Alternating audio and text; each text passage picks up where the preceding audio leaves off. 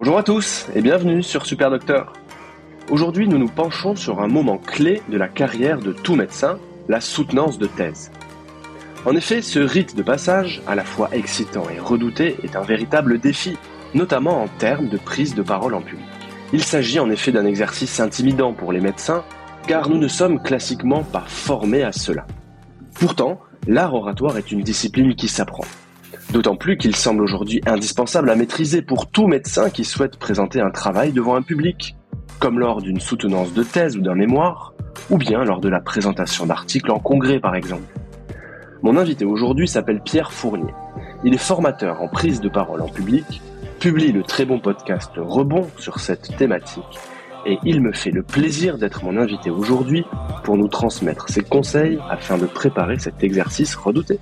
Bonjour Pierre Bonjour Mathieu et bonjour à tous et à toutes. Euh, Pierre, je te remercie infiniment d'avoir accepté mon invitation. Je vais te poser ma première question. Comment se préparer à une soutenance de thèse ou à la présentation d'un travail scientifique? Merci pour cette question. Je dirais qu'il y a trois éléments qu'il faut euh, avoir.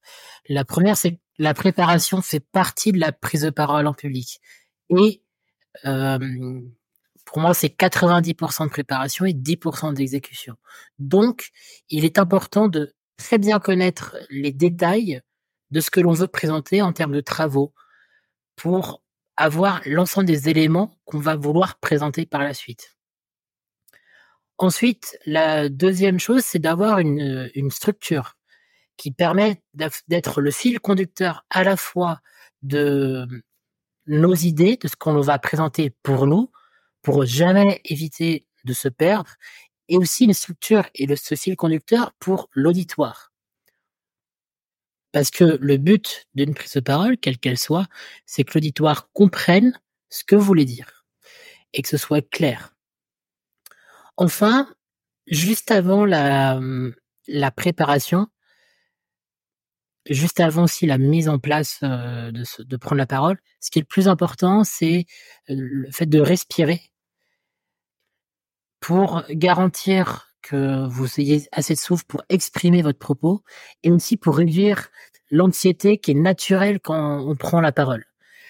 Moi, c'est ce que je, fais au quotidien quand je prends la parole, mais même dans ma vie. Une technique de cohérence cardiaque que je pense euh, vous connaissez permet de réduire l'anxiété d'une manière euh, efficace et instantanée et la réduit quand on la pratique au quotidien pendant plusieurs jours d'affilée d'une manière plus durable. Vraiment, la, respiration, euh, c'est un élément qui va permettre de, réduire le trac qui est normal quand tu prends une prise de parole. Ok, du coup, tu as déjà anticipé ma deuxième question qui, qui était celle de savoir s'il y avait des techniques spécifiques pour aider à surmonter un trac avant une présentation importante. Donc, tu viens de me parler de la cohérence cardiaque, des exercices de respiration.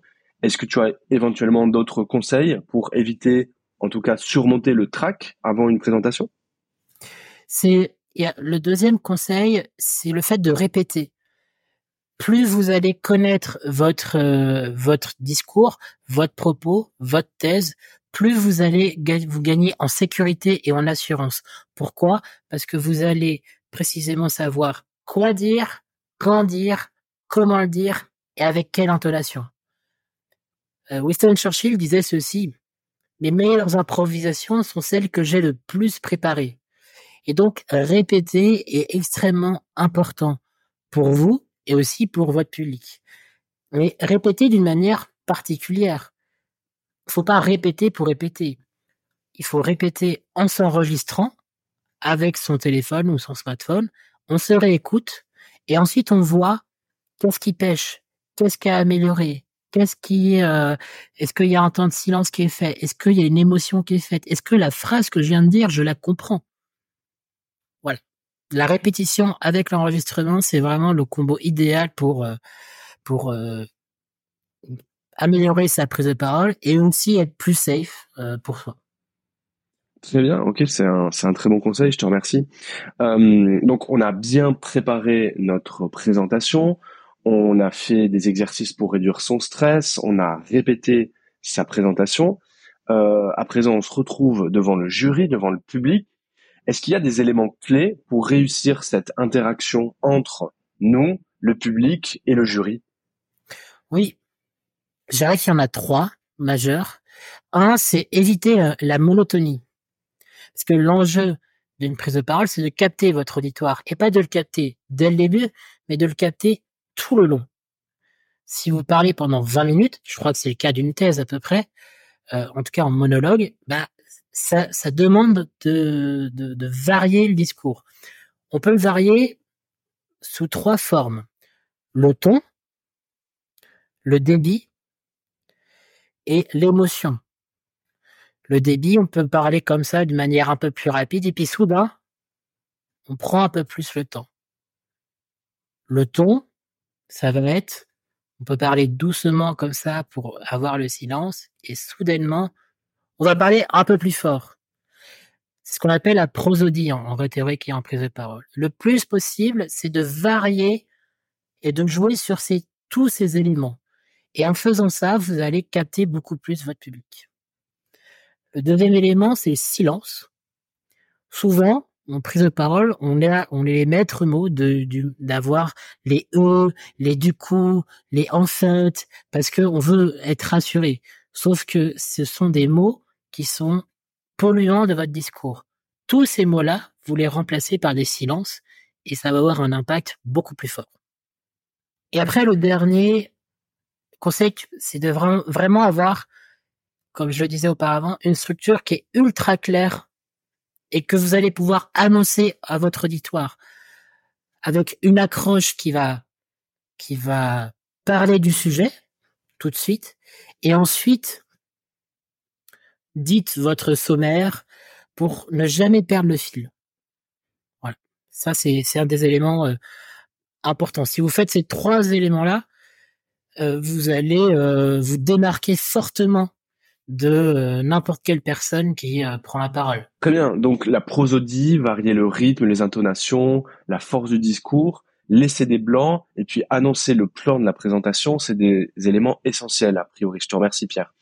Est-ce que tu as des conseils à nous donner pour soigner notre communication non verbale? La posture est ultra importante. Euh, après, il y a beaucoup de choses sur les gestes, euh, sur la synergologie. Moi, je suis pas très fan de tout ça parce que scientifiquement, c'est pas prouvé. Mais par contre, la posture est ultra importante. En fait, il faut être ancré. Donc, concrètement, comment on fait? Il faut avoir les pieds à hauteur d'épaule fléchir légèrement les joues, ouvrir les épaules et avoir une, la sensation que un fil nous tire vers la tête. Et comme ça, ça va rendre votre corps tout à fait droit. Ce qui va libérer, et peut-être que Mathieu, tu pourras plus expliquer avec des termes de médecin, mais ce qui va libérer en fait euh, toute votre cage, euh, votre cage thoracique, et ce qui va faire que vous allez libérer euh, de l'espace pour la respiration. Et en plus, si vous faites une respiration de, diaphragme, par le diaphragme, par le ventre, bah vous allez pouvoir porter aussi votre voix et avoir plus de temps pour pour euh, pour euh, pour parler, pour exprimer votre propos. Donc vraiment, la posture est ultra importante pour être ancré. Mais qu'est-ce qu'on fait de nos mains? Le laisser aller mais avoir une position neutre toujours. La position neutre pour moi, c'est une position où vous mettez vos mains euh, à 90 degrés en, dans les en coude et en ouverture euh, assez ouverte. Et ensuite, c'est naturel. Je suis pas un spécialiste des mains, mais en tout cas, pour moi, avoir cette position neutre, ça vous empêche de, de vous gratter vos mains, de croiser vos mains, et c'est des gestes qui sont parasites pour euh, votre public. Donc, remettez toujours cette position neutre. C'est une position d'ouverture, d'accueil, et ensuite, bah, en fonction du, style que vous avez en termes de prise de parole, les gestes vont suivre naturellement. Il est possible qu'il y ait des interruptions pendant notre présentation, voire à la fin de notre présentation, qu'il y ait des questions du jury difficiles qui nous déstabilisent. Est-ce qu'il y a une méthode pour gérer ces interruptions ou alors ces questions difficiles euh, que spontanément on, on aurait du mal à répondre? Sur les questions difficiles, en fait, c'est assez simple. C'est plus vous connaissez votre sujet, plus vous allez être préparé et plus vous allez euh, euh, être apte à répondre à des questions difficiles. Autre méthode aussi, c'est une personne qui va vous coacher et qui va vous permettre de poser ces questions difficiles, volontairement plus difficiles. Le but, c'est d'être prêt le jour J. Donc ça, c'est pour les questions difficiles. Et sinon, pour les interventions, bah après, c'est... Alors, il y a plusieurs façons de faire. On peut montrer une certaine autodérision. Ça permet de casser le discours et de, et de, et de, de mettre un poil d'humour et de capter le public en même temps et de le recapter. Euh, après, il y a aussi position plus ferme, d'affirmer. Euh, enfin voilà, c'est après faut, c'est vraiment feeling de chacun. Mais euh, l'autodérision et l'humour euh, peut être un vrai vecteur de de de rattraper des moments qui sont un peu compliqués pendant que vous parlez pendant que vous parlez. Est-ce qu'il y a des pièges courants dans ce type de présentation, comme une soutenance de thèse, de mémoire ou d'article? Est-ce qu'il y a des pièges et comment les éviter? Bah, Le piège courant, revient à ce qu'on avait dit au début, c'est la monotonie. Si les médecins nous écoutent, vous avez forcément des souvenirs de profs à l'université où vous vous endormez parce que en fait le sujet est ultra intéressant, mais la voix est juste monotone. Donc faites pas comme eux. Aussi, il y a d'autres éléments que vous pouvez faire. Ça c'est ça c'est aussi possible. C'est euh, sur la construction de votre message de mettre un peu de poésie vous êtes scientifique, mais rien ne vous empêche de mettre quelques anaphores, quelques allitérations, quelques quelques assonances. Euh, soyez, euh, si vous êtes fan de Victor Hugo, allez-y quoi. Euh, ça, c'est ce qu'on appelle la musicalité du discours, et c'est ce qui va rendre votre propos plus plus intéressant. Quand le propos de base est bien maîtrisé, on peut rajouter comme ça des ornements à droite, à gauche pour éviter la monotonie que tu nous conseilles absolument de, de fuir. Oui, ajouter potentiellement des métaphores qui vont permettre de clarifier aussi votre propos.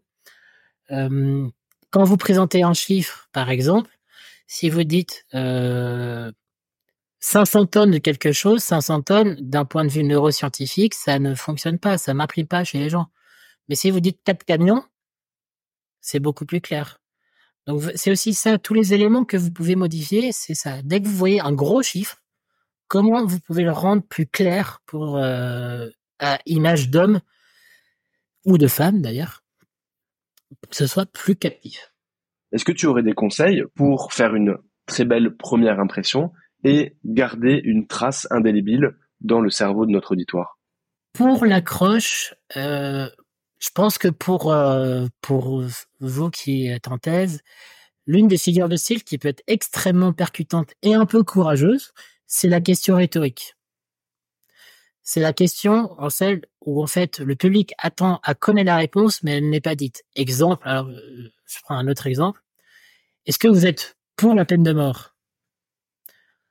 La réponse, en tant que personne bien constituée normalement, va être non.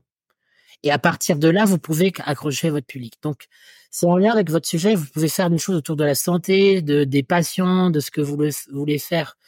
Donc, la question rhétorique peut être une, très très bonne accroche.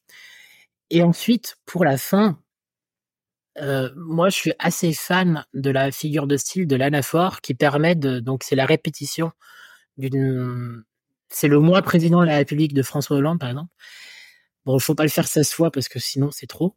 Mais euh, c'est un très bon moyen pour finir un discours et pour surtout marteler un message, faire une, euh, une un, retour sur ce qui a été dit avant et faire une ouverture telle que vous voulez la, faire.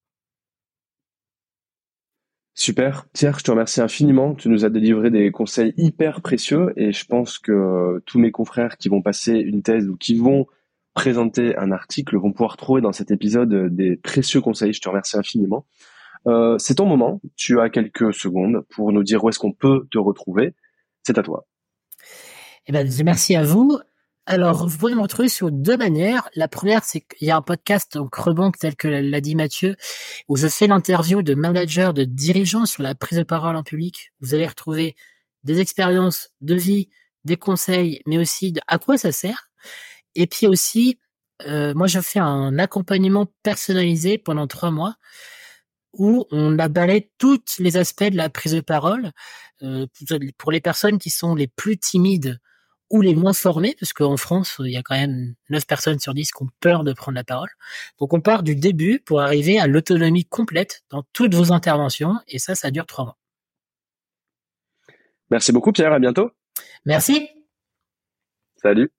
J'espère que cet épisode t'a plu.